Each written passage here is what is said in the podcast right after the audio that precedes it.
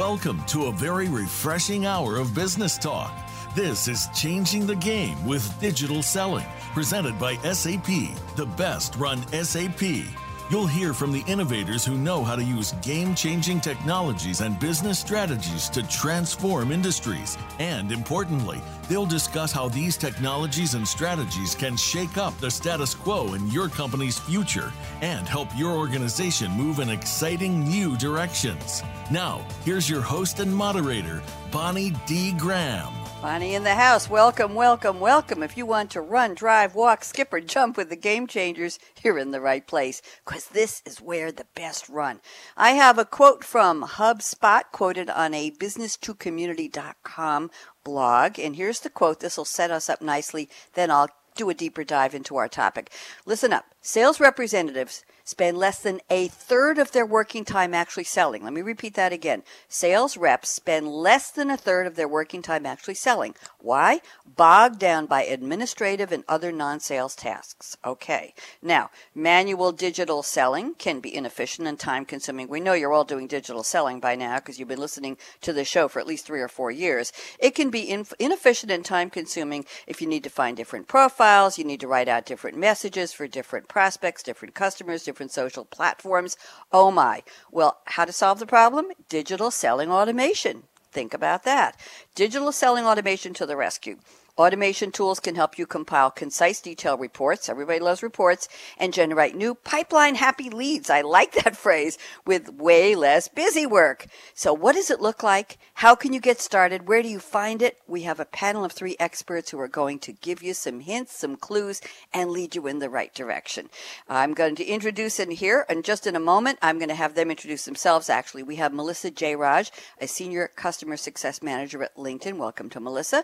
We have Walter The founder of Brand Fuzion. He spells fusion F U Z I O N. I love that, Walter. And welcoming back uh, many time participant here on Game Changers Radio, Phil Lurie, VP of Sales Technology at SAP. Welcome to my panelists.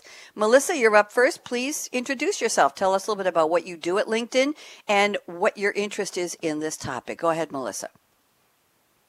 Thanks so much, Bonnie. I'm happy to be here. So I'm a senior customer success manager here at LinkedIn, uh, based in New York. I've worked in customer success over the last seven or so years now, uh, so just a little while. Uh, previously, I was sort of specializing in incentive and recognition technology, and now I've been working with LinkedIn in both Singapore and New York to help transform the sales environment with digital selling. So that is really why I'm so interested in this topic. It's part of my day to day. It's what I speak to customers and clients about um, literally um, all day, every day. And really, my job is to try and understand how to implement change management strategies and best practices around digital selling adoption and engagement. And part of that, obviously, is making digital selling easier for reps out there um, through automation. So I'm very excited to discuss this topic with you guys today. Thank you, Melissa. I was going to say that's quite a commute between Singapore and New York. Good for you. That's uh, that's a, a lot of time. Uh, question for you: Is there resistance? It, it's taken a while for our salespeople at different levels, different, I'll say, maturities, meaning how long they've been in sales, B two B sales. It's taken a while to even grasp the idea of digital selling. Now you're telling them we have something new for you to learn. It's called automation. It's good for you, but you got to learn something new. Is there a resistance? Are you seeing, Melissa? Um, I think, you know, for those early adopters, when we think about the change curve, for those early adopters, I think they're ready for something new, for something mm-hmm. a bit faster and something that's going to be more successful. So the, to answer your question, I think maybe there's resistance with people potentially that are a little bit more lagging um, on the digital selling front. But if you're an early adopter, I think um, this should be where you're heading if you want to make significant impact and stay ahead of the curve, so to speak. Thank you. Thank you. That summarized our topic very beautifully. Thank you, Melissa Jeyaraj. Appreciate that. And welcome to Game Changers. You're a first timer, and we're very happy to have you here. So let's go around the table one seat to Walter Pollard, the founder of Brand Fuzion. Walter, please do the honors and introduce yourself. Yes, thank you, Bonnie, for having me on today. I'm excited to be here. Number thank one. You. Uh, yes, so I'm the uh, president and founder of Brand Fuzion. We are a sales enablement consultancy. We have a core focus on uh, digital selling. Um, as well, I'm also a board of director of the Sales Enablement Society. So uh, this topic is very exciting to me and areas I work with my clients. So I'm really excited to be on and with uh, with the other folks that specialize in different arenas. Uh, I'm ex- again excited to be on today. Thank you, Walter. How did you pick the name for your company? I have to know. Brand Fuzion, F U Z I O N. I think it is really, really cool. Am I allowed to say cool? Is that's a compliment, by the way. Sure. So, how, how did you name it? Where did this name come from? Go ahead. yeah, well, I, I looked for uh, when I was uh, getting the URL, Brand Fusion with the S infusion was already taken, so I said I had to go a different route. So I went with the Z. I wish it was a more compelling story, but um, that's how I came up with the actual name itself. But you know something? And- that's a that's a modern branding story, Walter. You look for a URL and that's the one that was available. That's I think that's how a lot of companies get named, right? Convenience, availability? That that that's it. And we, you know, also I was just thinking how we're, you know, we work as an organization to integrate unify marketing, sales, and service. So I figured fusion was a, a good word to use for that. It's really, really cool. Congratulations. Glad the other one wasn't available. I think I think you have a winner there. Phil Lurie waiting patiently around the table. Phil, I once said that to a third panelist waiting patiently, and they said, How the heck do you know I'm being patient? I, I just made the assumption. Phil Lurie, welcome back. Why don't you give everybody an update on what you've been up to? Phil. I'm doing the same thing. Actually, Bonnie, it's a delight to be with you and uh, Thank you. to meet uh, Walter and Melissa and I worked together for, for years, it seems. it's about a year or so. Um, I am responsible for, for the um, sales organization at SAP to use uh, third-party tools and uh, in support of uh, their operations. And so digital selling is, is, is key to the, the uh, changes that we're, we're going through. So I've been uh, using a number of tools uh, in this area and uh, keep, keep an eye on what's going on in the marketplace. I also work with our marketing organization because there's a very good relationship between sales and marketing uh, that digital selling really enables. So uh, we can probably talk a lot about that in this call. In this, We uh, can. Thank you, Phil, and always happy to have you on. Question for you: Do you agree with Melissa? I asked her a question about: Is there a, the are the laggards, the laggards in digital selling, the ones who are maybe a little resistant to having to learn new tools, even if automation is a good thing for them? What do you observe? Well, whenever you introduce uh, a new tool, there's always that that uh, learning curve that people have to endure, and uh, some people uh, get it quickly, and other people have a little resistance to it. So I think it, it relates more to their job roles. People who um, are comfortable with their what they're doing and they're seeing success take a little bit more convincing that that, that the world is changing around them. But people who are seeing difficulties, for example, that cold calling doesn't work, for example, uh, that they are more likely to adopt a change because they they re, re, they realize that there's a need. So I, I think that it, it really depends. I think people who have established networks uh, probably don't need it as much as people who are trying to build new networks. So if you're trying to do net new business, you might be more interested in, in the, the new tools and new technologies. Whereas someone who's got an established client, client base, they've got to keep them warm and cozy, so they're looking at things differently. So it depends, is the answer. Thank you very much. I just, for all three of you, Melissa especially, you get a kick out of this. Somebody approached me to connect on LinkedIn yesterday, and his first name is the same as my last name, Graham. And I was intrigued, and I checked out, and it looked he looked like he had an interesting profile, so I accepted. The first thing he did today to thank me for connecting him was he tried to sell me on his services. The first thing. And I thought, well, maybe that's his version of sales automation. I don't know, but it was a blatant selling pitch. I don't even know the guy. First connection. It's, I want to sell you this. No, thank you very much on many, many levels. Now, this is the part of the show where I have asked my three esteemed guests to please send me a quote that has on the surface, nothing to do with the topic, and from a famous person, a book, a movie, a song, somewhere, someplace, something, and then they're going to explain in their very own words, creatively, philosophically, poetically, intuitively, whatever it is, how the quote makes sense to them on our topic. So Melissa Jeyaraj at LinkedIn has sent us a quote from, I love this quote, Ruth Bader Ginsburg. She was born Joan Ruth Bader. I didn't know that. 1933, woman about town. Even during her cancer treatment, she was seen shopping in New York and buying shoes. Oh my goodness. American lawyer. She is an associate justice of the U.S. Supreme Court, appointed by President Bill Clinton and took the oath of office in 1993. She's the second female justice of four to be confirmed by the court. And between Sandra Day O'Connor's retirement and Sonia Sotomayor's joining the court, Ginsburg was the only female justice on the Supreme Court. And there's a book called The Notorious RBG, and she certainly is. So here's the quote. Everybody listen up. My mother told me to be a lady, and for her, that meant be your own person, be independent. Melissa, bravo on the quote selection. I love it. Tell me how that relates to our topic, please. Thank you. um, well, t- to be honest, the reason I chose it is obviously because I'm a huge fan. Um, she's a, a, major inspiration to me, and I, I recently went down to, to Philly and saw a um, museum exhibit specifically on uh, Ruth Bader, uh, the notorious RBG, so to speak, um, and it was very inspirational. Uh, the way it relates to the topic, I think the way it relates to me specifically is this is, is advice that I've been given throughout my life from um, strong female role models that have specifically been in it, which is fantastic. Um, and I think you know within the sales role, it is it is a highly independent role, and so in order to be um, successful, I think you need to be able to perform at a high level independently. Um, I know we talk about obviously selling as a team sport, um, but I think you know especially when you get to a certain point, you need to be able to to trust yourself to be able to close in a positive way. So, yeah, I to be honest, it was just a quote that I chose that I um, personally resonated with. Thank you very much. And when we're talking about automating digital selling, that sense of independence, if we can take that one step further, be your own person, be independent. Is that a, a mantra? Is that a, a, motto of how people should behave in digital selling? Melissa, what's your thought on that? We, I just want to take it one, one link closer to the topic. What do you think? Sure.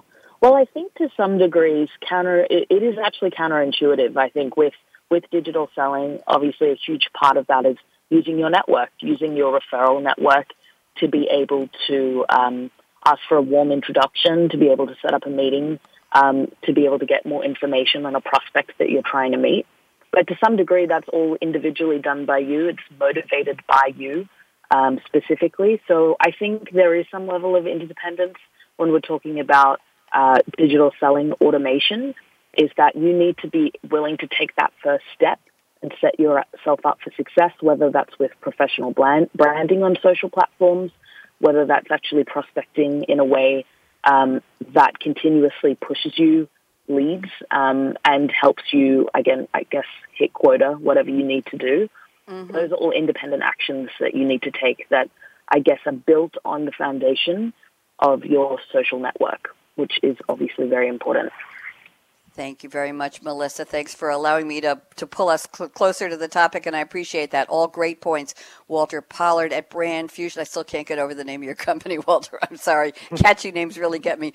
Walter has chosen a quote from Zig Ziglar. Anybody too young? There may be some people in our million and a half listeners around the world who don't know who Zig Ziglar is. Hillary Hinton that's right. Hillary Hinton Zig Ziglar lived from 1926 to 2012, an American author, salesman, and motivational speaker. Anybody's interested, he was born in Coffee County in southeast Alabama. He was the 10th of 12 children. He was a charter member in the establishment of the American Sales Masters in 1963, and their objective, interestingly enough, and this is appropriate for all of you to know, his, their objective was to raise the image of salespeople in America. How? They rented auditoriums, they sent out flyers, and they gave seminars for insurance agents, car salesmen, financial advisors, entrepreneurs, small business owners, and curiosity seekers. He later became a major sales trader for Mary Kay Cosmetics. I was a Mary Kay lady back in the day for a while. Didn't do too well, but it was fun. And Zig Ziglar wrote over 30 books. For those of you out there who are would-be wannabe authors, his first book called See You at the Top was rejected a mere 39 times before it was finally published in 1975, and you can still get it in print. So here's the quote Walter has selected from the luminary Zig Ziglar. If people like you, they'll listen to you. But if they'll trust you, they'll do business with you. Walter, another great quote. Tell us how this applies to our topic, please. Yeah, so um, I, I love technology, and I, I think automation has a strong place with um, marketing in certain areas of sales technology. I do think at some point there can be a tendency to be a disconnect. We all know when we get those automated emails that are very generic in form. And the key thing to sales is we all know, no matter as um, technology advances, as processes and systems advances to sales, it all goes back to credibility and trust. So I think it's vitally important that um, as we all grow with technology, that uh, we don't lose sight of credibility and trust for sales, especially today when sales reps now have to deal with, on average, seven to eight different um, potential buyers, especially in the B2B arena, to make a sale. And also, if you're an organization that's really trying to drive growth, and you're looking at a very customer centric perspective, credi- credibility and trust is essential. So that's Abs- the reason why I chose that. Absolutely, and trust is a really a key word. Isn't that the found one of the basic human foundations of establishing relationships? We know it is in personal relationships in business, but it in digital selling. Isn't this the key, Walter, that people are seeking to be able to trust rather than uh, my example of somebody I don't even know who connected with me, and the next thing I know, he's trying to sell me something I clearly don't even need, and I wouldn't trust him as far as I can digitally throw him, which is, I don't know, not too far. So anyway, it, that it hmm. really is a bringing the human to the automation. Isn't that what it's all about, Walter? Bringing that human element of trust. Yes, most definitely. Thank you very much. Phil Lurie has brought us a quote from, well, we haven't had quote from this guy in a long time. Yogi Berra, Lawrence Peter Yogi Berra, 1925 to 2015, one of the greatest baseball catchers in baseball history, manager and coach 19 seasons in the MLB, all but the last four for the New York Yankees. He quit school after eighth grade and he was known for what we call malapropisms. Those are interesting ways of putting words together. They're paradoxical. It ain't over till it's over, obvious but cute. And he once simultaneously denied and confirmed his reputation by saying, I really didn't say everything I said. He was an 18 time All Star, 10 World Series championships as a player, more than any other player in history, one of five players to only five to win the American League Most Valuable Player Award three times, Baseball Hall of Fame in 1972. Wow. Here's the quote among many. There are two actually that Phil sent us. You can observe a lot by just watching. Okay. And the other one, it's like deja vu all over again. Phil, you want to tackle both quotes or one? I'll take them both. Um, I had the pleasure of working with. Uh, I had the pleasure of working with uh, Yogi uh, in a number of charitable uh, events. And uh, after his retirement, uh, he was very active in charities and, and did a lot to help uh, uh, kids in sports. And, and he really uh, was more than just a, a sports figure. He was a, a person to uh, to really admire. Um, so uh, the first quote, you know, we're going through the same process in sales. Uh, the deja vu quote. Um, we're we're always going through changes and revolution, which is great. The, the one thing that's uh, constant is change, and uh, we're going through the same kind of revolution in sales. We're going through things where people are learning and resisting to it. But the constant it really relates back to what Walter has said uh, or quoted. People will buy from people they trust. Mm-hmm. And uh, we have to establish the way we're trusted in a different way. And the uh, person that you got that email from certainly didn't do anything to establish trust. That's, that's, a, that's you know the recurring theme that you have to be trusted, uh, and uh, building your personal brand is a way of building uh, that kind of trust in today's uh, digital environment. As far as you can observe a lot by just watching, well, obviously uh, sometimes you should keep your mouth shut and watch watch what's going on around you, and maybe you can see some things that you didn't realize uh, that were obvious. So um, that's a great quote, I think, from Yogi. In that, uh, just in observing how the world is changing around you, maybe you should sort of take take the temperature before you jump into the cold water or the hot water. Thank you very much. Or the hot water. or the hot water. Thank you. I'm thinking of hot that tea and ice. to your coffee question that you always ask about. well, I'm about to get there, so don't preempt me. I'm only teasing, Phil. Thank you. This is the thank you for the great quotes, the three of you, and the explanations. This is the part of the show where we get to know our panelists just a little bit better. And I'm going to ask each of you two questions. Number one, where in the world are you calling from today? We just need a general city or location, not the address on your door or the Google Map coordinates of the roof of where you are. You could even say which hemisphere if you want to be very secretive. Second question is, what's your favorite beverage? And Phil, on on our main show, Coffee Break with Game Changers, I used to ask my guests guess what's in your cup today. And a lot of them were saying, well, not um, anything too interesting, but I wish I was drinking. So I expanded the question, Phil, to what's your favorite beverage? So that way we have a much broader. And by the way, it is only 10:23 a.m. here on the east coast of the U.S., but it's beer o'clock somewhere. So don't be afraid to tell me your favorite beverage is an alcoholic something. It's okay. Melissa Jeyaraj at LinkedIn, you're up first. Where are you today? And what's your favorite drink that energizes you or relaxes you, calms you, inspires you, whatever your pleasure? Go ahead. Well, I am based in New York City today um, to actually give away my zip code in the Empire State Building, uh, which is fantastic. Um, uh, favorite drink? That's a that's an easy one. In the morning or the afternoon, it'll be some something I don't know if you guys have it here. It's a very Australian slash um, Singaporean drink called Milo. I think most of you guys probably may have heard of it. And um, how do you spell it, Melissa? How do you spell it? M I L O. It's essentially like a chocolate malt drink. If I'm feeling particularly, uh, if I've had a hard day, maybe that is what might come up. Or a gin and tonic. It just depends. I'm going to have to go look for what Milo. It looks like Walmart carries it. Uh, Milo, M-I-L-O, is a chocolate and malt powder typically mixed with hot water and milk to produce a beverage popular in Oceania, South America, Southeast Asia, and parts of Africa. Produced by Nestle, it was originally developed by Australian inventor Thomas Mayne, M-A-Y-N-E, in 1934.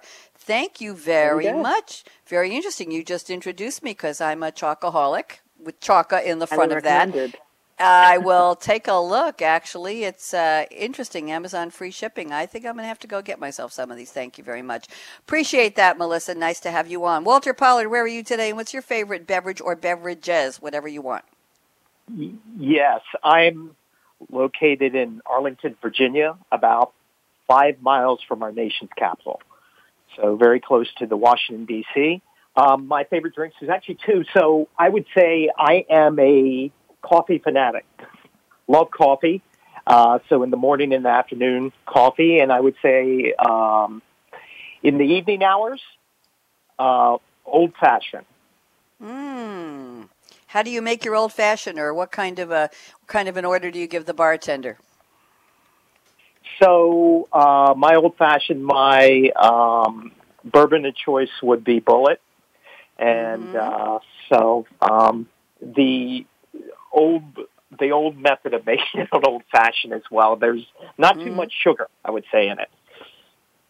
Interesting. I'm looking here. The old fashioned, of course, I want, my, Phil knows this. I know all this information. It's re- retained in my brain. I'm not reading anything. I just, you mentioned old fashioned. Melissa mentions Milo. I just know all this stuff. You can laugh now. Thank you very much. The old fashioned is a cocktail made by muddling sugar, not too much sugar, according to Walter Pollard at Brand Fuzion, with Yes. bitters, adding whiskey or less commonly brandy, and garnished with a twist of citrus rind, served in an old fashioned glass which predated the cocktail. One and a half ounces bourbon or rye two dashes Angostura bitters, one sugar cube, few dashes of plain water. You can have it on the rocks, poured over ice. You can even decorate it with a cocktail cherries. That sound good to you, Walter?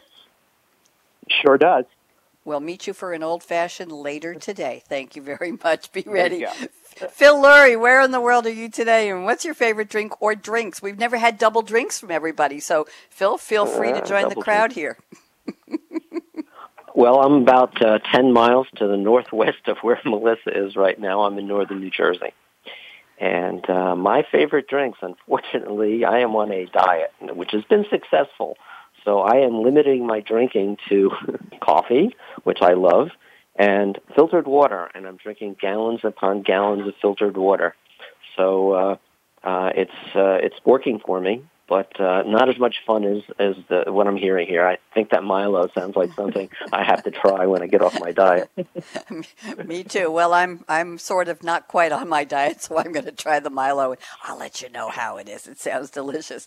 I'm I'm Bonnie I D. don't know Graham. if I want I'm to know. It might might be a temptation. Uh, well, I'm happy to do that for you. I, I recently, two years ago, uh, two years and two months ago, I left New York. I was a Long Islander for the past 32 years, and I grew up in, in Queens, uh, in Douglaston, Long Island, Douglaston, New York, actually the borough of Queens, and lived in Great Neck after traveling around the country for many years, living around the country. I'm here in Durham, North Carolina, and I have to report to all of you, I don't know what your weather is in New York, New Jersey.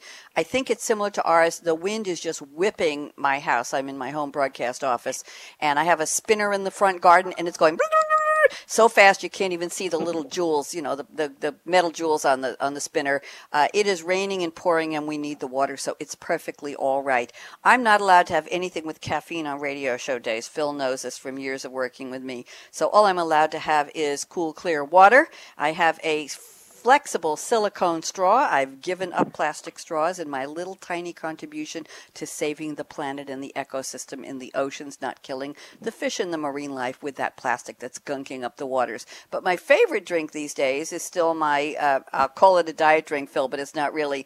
It's 1% milk, about six to eight ounces, and um, a little bit of agave syrup, and uh, banana, medium ripe, not too mushy, not too green, because it doesn't taste good when it's green. And um, sometimes a little bit of vanilla ice cream, but I won't admit that on the radio. Blend it up in one of those little personal blenders, the the, the fourteen ninety five blenders that you just push the button and you you uh, pulse it and uh, put a silicone straw in it, and that's my breakfast drink, and I still love it. So there we go. That's my banana milkshake. Used to work as a diet drink. Phil doesn't do it anymore. It's just piling on, but it's just too good to give up. So here we are today. We are doing a shout out to Kirsten Boileau at SAP in Canada, who is the sponsor of this series. She's already renewed for 2020. We're very happy to have you on board for your fifth or sixth. Oh, it's next year will be your sixth season, Kirsten. And AJ uh, Arif, who has worked so hard on keeping all of these shows going all these years. He contacts the guests and he puts together the abstracts, and we're very, very happy to have you working with us again. Today's topic is marketing automation question mark. Well, how about digital selling automation? We're speaking today with Melissa Jeyaraj at LinkedIn, Walter Pollard at Brand Fuzion with a Z instead of the S in Fusion. Have to do that, Walter, and Phil Lurie at SAP. We're going to take a quick break. When we come back after 90 seconds, we will do a deep dive into our formal roundtable on the show. So don't even think of touching that mouse, that app, that dial. You know the drill by now. Aaron out.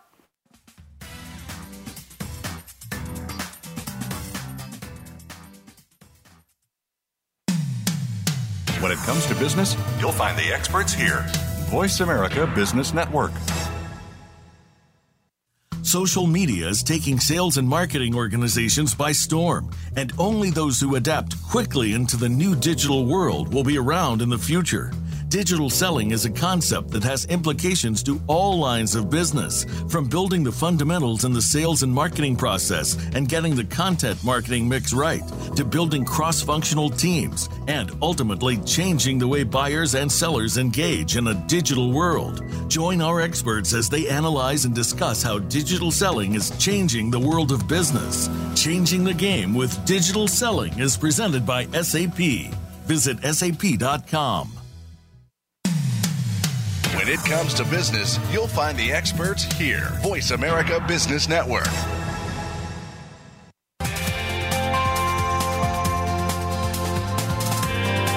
You're listening to Changing the Game with Digital Selling, presented by SAP. Email your comments and questions to bonnie.d.graham at sap.com. And you're invited to tweet during and after the live show at Twitter hashtag SAPRADIO. Now, let's get back to Changing the Game with Digital Selling. Here we are. We're back. We're not only changing it with digital selling, we're upping the game with digital selling automation. That's our special topic today. Melissa Jeyaraj, she spells her last name J E Y A R A J at LinkedIn. Walter Pollard, P O L L A R D, if you're looking for him at Brand Fuzion, F U Z I O N, and Phil Lurie, L U R I E at SAP. That's for the transcript people, everybody, in case you're interested, so they'll know how to spell your names. Melissa's up first on our prediction, not our prediction, we're going to predict at the end, on our roundtable here, uh, talking about what's most important about this topic. Here's what Melissa told me, one of her statements before the show. I'll read a little, and then Melissa will expand it. Then we will, in true roundtable fashion, we'll invite Walter Pollard in and then Phil Lurian to comment and agree or disagree with Melissa. So she says, It's twice as hard to reach prospects now than it was in 2010. Cold outreach response rates typically range from 1 to 3%. The question is, how can you develop relationships at scale or reach out to multiple people with a personalized message? Melissa, talk to us about how automated outreach comes into play here, please. Thanks so much, Bonnie. So I think um, for a lot of people out there within a sales organization at the moment, they're finding that the typical methods, I think this is what we all heard when digital selling first came out, that the typical methods of reaching out to people weren't working as effectively. So cold outreach, we know the response rates uh, are pretty low most of the time, anywhere between 1% to 3%, whether you're picking up the phone and making a phone call to an organization or an executive or you're sending an email. Um, it becomes really difficult to uh, do that with much success. Um, and it was interesting because I was listening to a podcast by Gary Vee recently, Love Him or mm-hmm. Hate Him. Um, mm-hmm. and he was talking about the concept of, uh, of, of real estate. And he talked about the concept that, you know, email real estate is, is on the decline. We've seen the response rates from emails, I think, literally jump over the last 10 years from about 8, 10 to 8% maybe, um, to 5 to 3%. So it's, it's pretty low. People I think, are very used to receiving their sales pitches in a specific way. And so it becomes very important to be able to uh, become successful with reaching out to prospects um, on social platforms because, again, it's a, new area which I think hasn't been explored as deeply.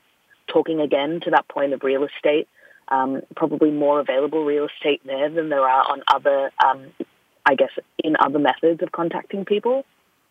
But it's also become significantly important when you are reaching out and developing relationships at scale to still keep some level of personalization. I think personalization is really required to build rapport and trust and to help buyers with their expectations of what they'll hear from you. I think buyers are expecting solutions these days rather than um, you coming to them with a whole bunch of questions. Um, and I think that's that's really what's changed is that if we want to automate, we need to be able, be able to automate with some level of personalization. Very so a bit important. controversial straight off the bench, but yep. um, thought I'd throw that in there. Well, controversy is, is part of what we want to talk about here. So let's see how controversial Walter Pollard wants to be. Walter, chime in, agree or disagree with Melissa's position on automating and personalizing. Those may be polar opposites, but what's your point of view on that? Yes. Um, I agree with Melissa from the perspective that personalization is very important um, when it comes to automating and how we reach out to folks to build credibility and trust and uh, personalization, providing some form of u- unique messaging based upon that.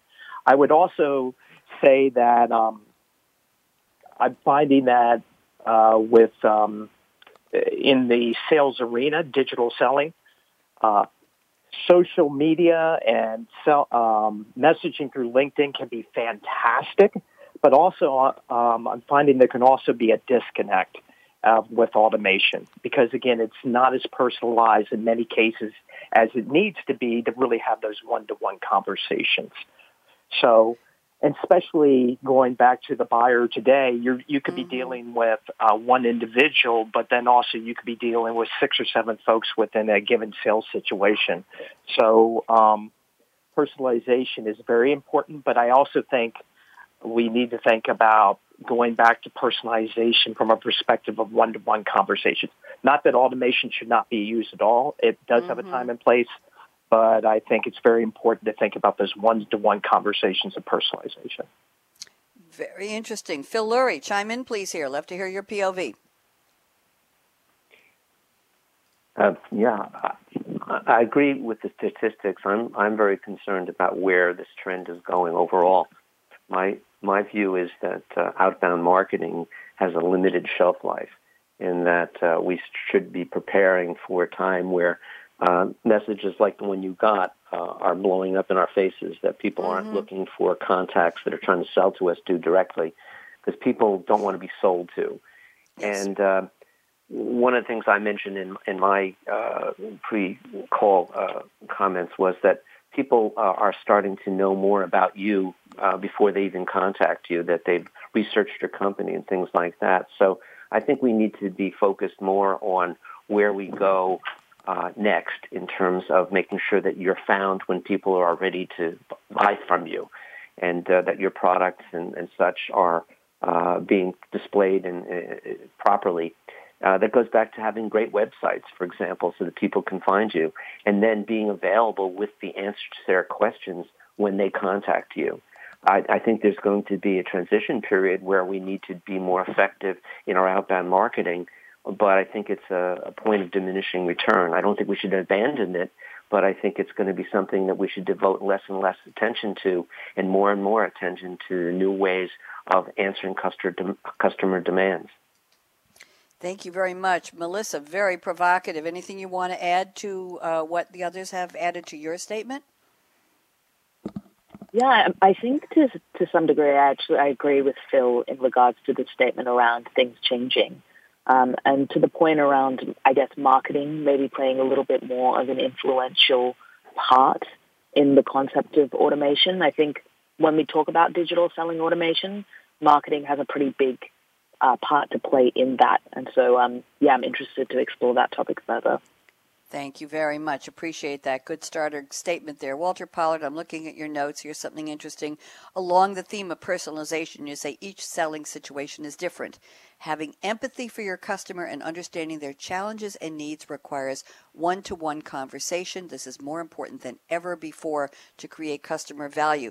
So let's pair that with the idea of automating your tasks. Where do you have that one to one conversation that's not automated? How much automation takes you to that point of the privilege of having the conversation? Walter, why don't you give us some more detail here and then we'll ask Phil and Melissa to add their POV. Go ahead.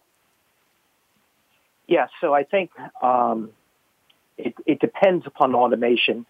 Uh, can depend upon a number of factors. The the industry you're focusing on. Are you focusing on B2B arena? Are you focusing on the B2C arena? Is it a transactional sale where automation can be uh, even more valuable?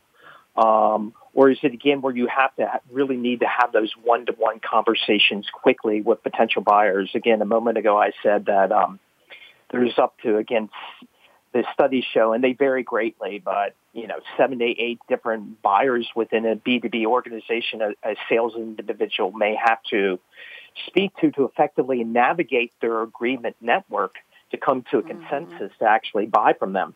So personalization with one-to-one conversations is more important than ever before.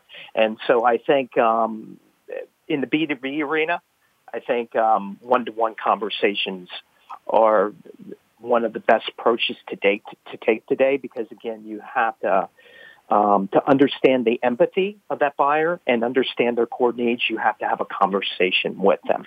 And each buyer within a role of an organization can vary greatly from one organization to the next. You can have the same industries you're dealing with and the similar roles, but their their challenges, their needs may be different. So it's very important to have those one-to-one conversations. And this also goes into the fact why, where messaging, which mm-hmm. is becoming a lost art, is yes. so important today, sales messaging.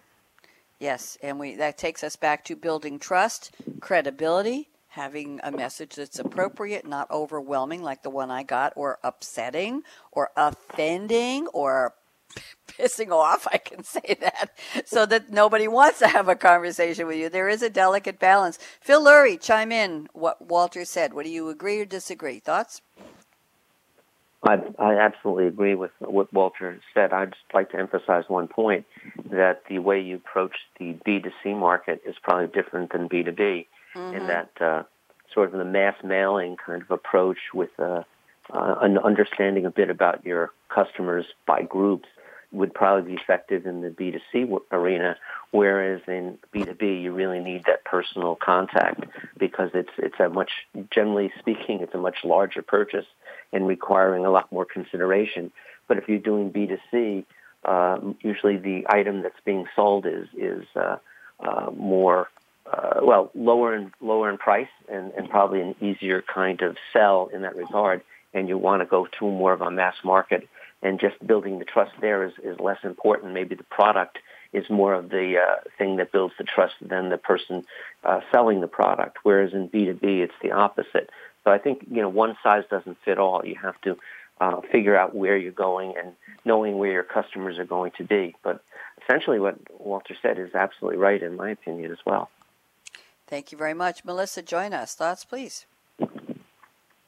Yeah, I mean, just to add in, I think nothing can really replace the one-to-one conversation, especially uh, within the B2B space, um, so to speak. I think where the automation occurs is probably before that conversation happens. So finding that individual, um, obviously understanding what's happening within their industry, with their business, um, their individual needs within their role.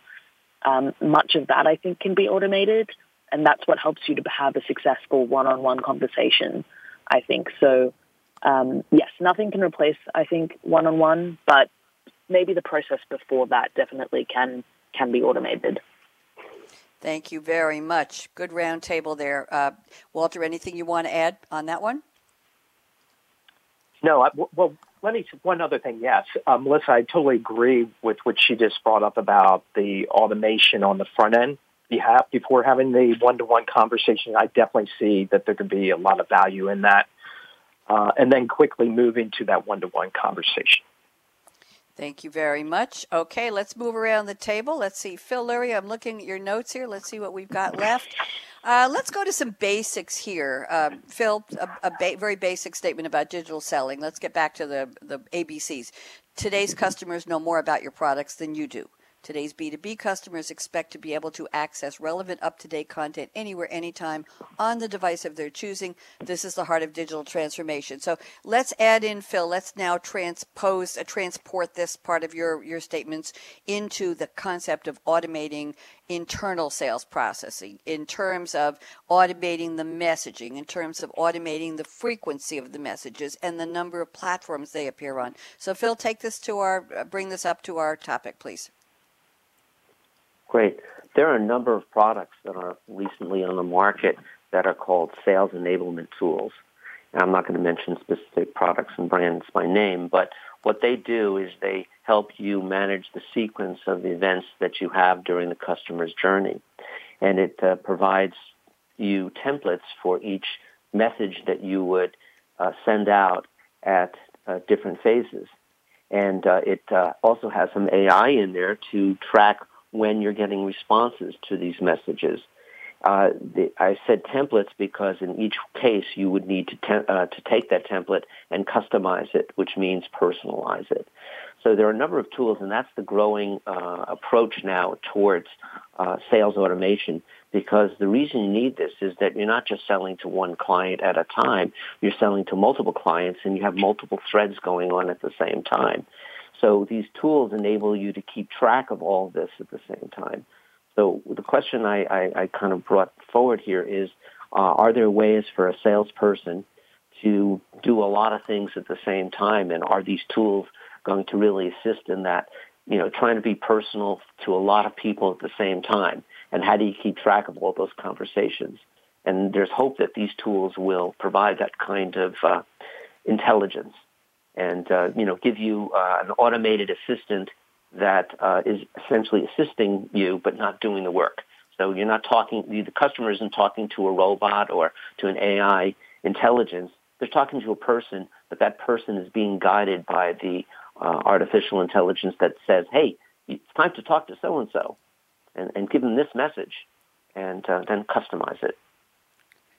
Thank you very much. Very interesting. Let's go around the table to Melissa. Melissa, thoughts about this concept of automating? Where does it come in? Where's it going to work best based on what Phil just shared?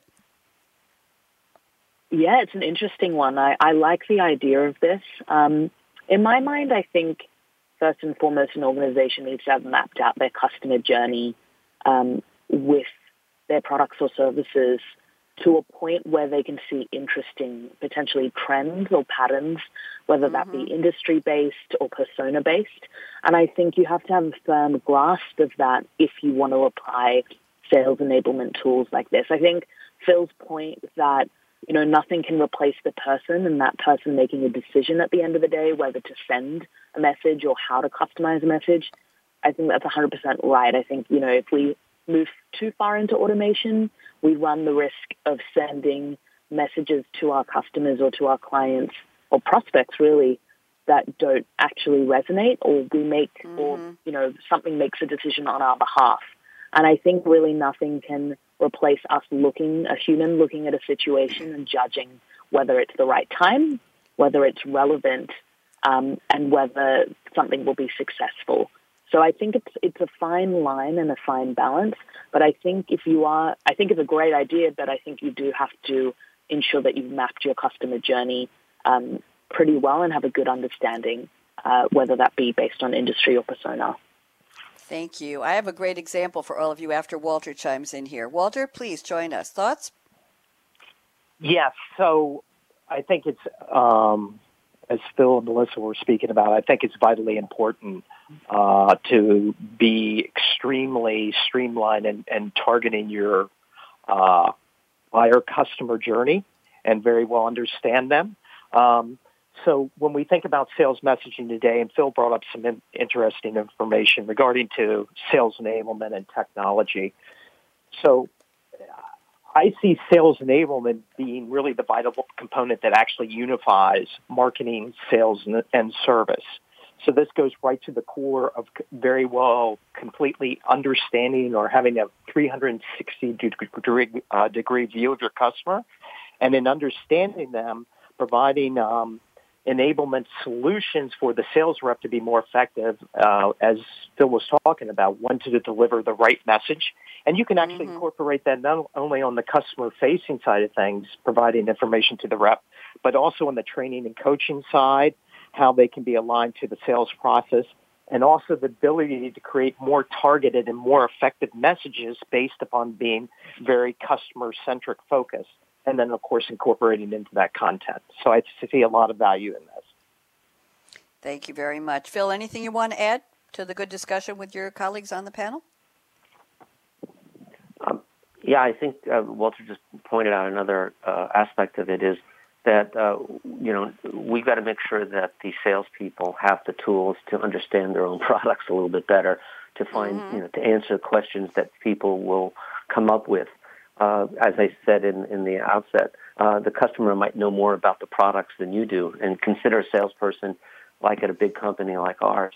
Uh, they have a lot of products and uh, they might not specialize in every one of them. So how do they get the information? Because a customer contacting you for follow-up information wants an answer, an answer almost immediately. And how do you do that? So we need to also bolster the tools that we have to provide intelligence or knowledge, knowledge base to our own people so that they can sound mm-hmm. as intelligent as they really are, uh, so they have the facts at their fingertips. So that's another aspect of what we need to be doing. It's a separate tool, I think, but uh, all these data management and knowledge management systems are really going to become more important as we have to be more responsive to a demanding customer base.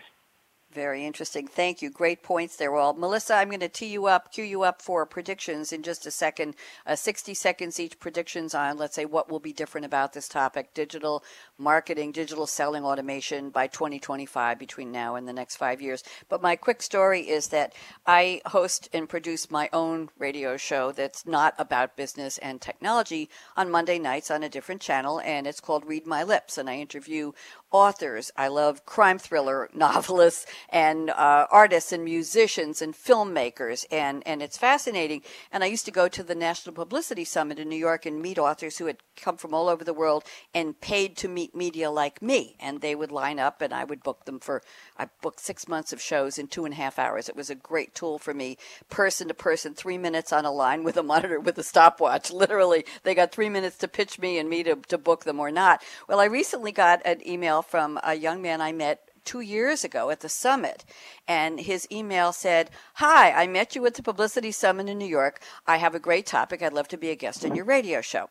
Well, the name sounded familiar. So I went back into my files and looked. He was already on the show. He was not a stranger to me. We had already spent an hour and a half on the radio.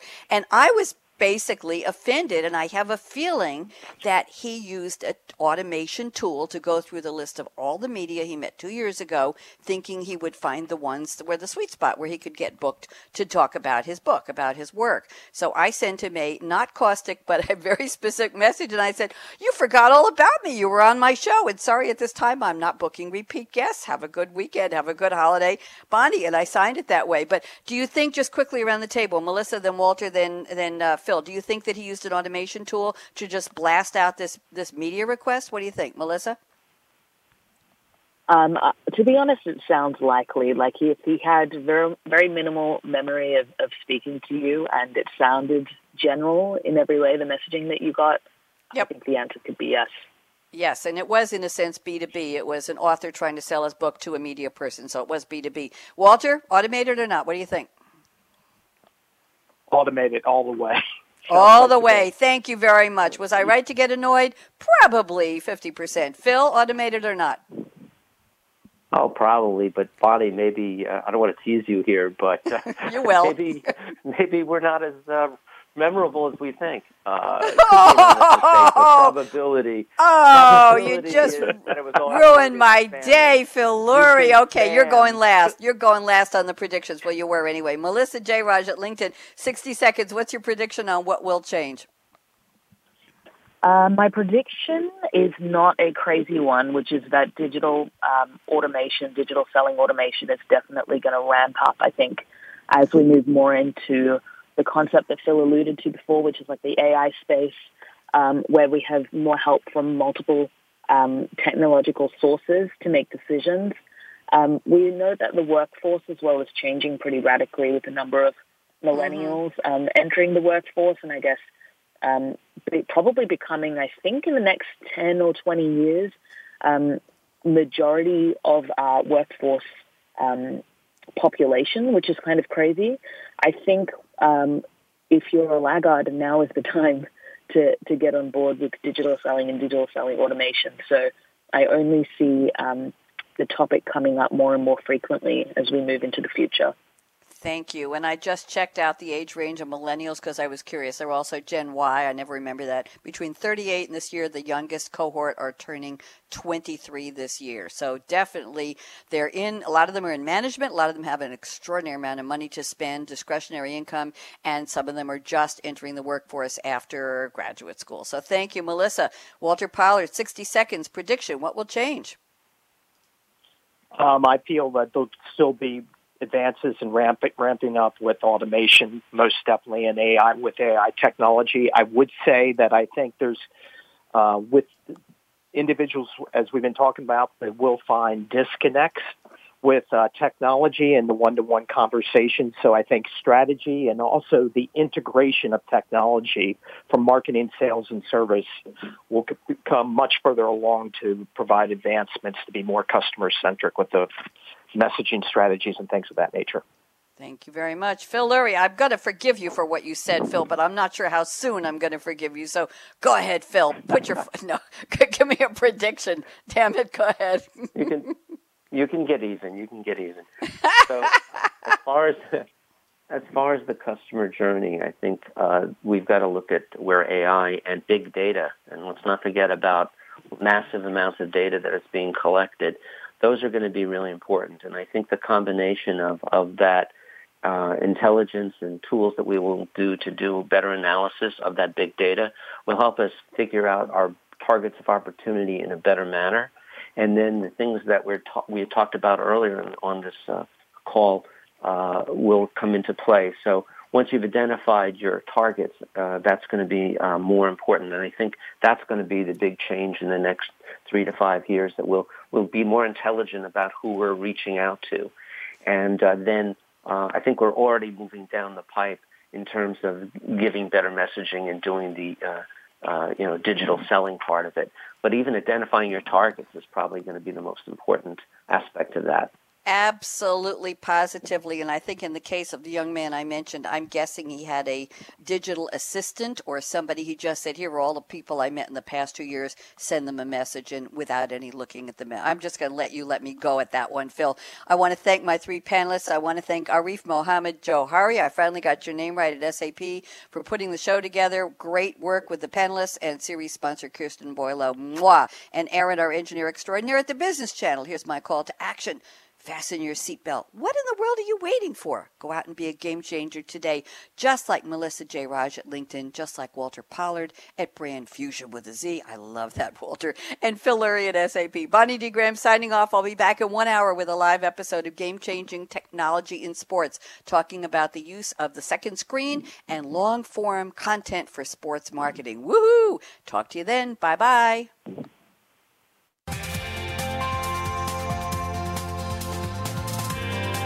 Thanks again for tuning in to Changing the Game with Digital Selling, presented by SAP, the best run SAP. To keep the conversation going, tweet your questions and comments to Twitter hashtag SAPRADIO. Please join host Bonnie D. Graham again Tuesdays at 7 a.m. Pacific Time, 10 a.m. Eastern Time on the Business Channel. We wish you a positively game changing week.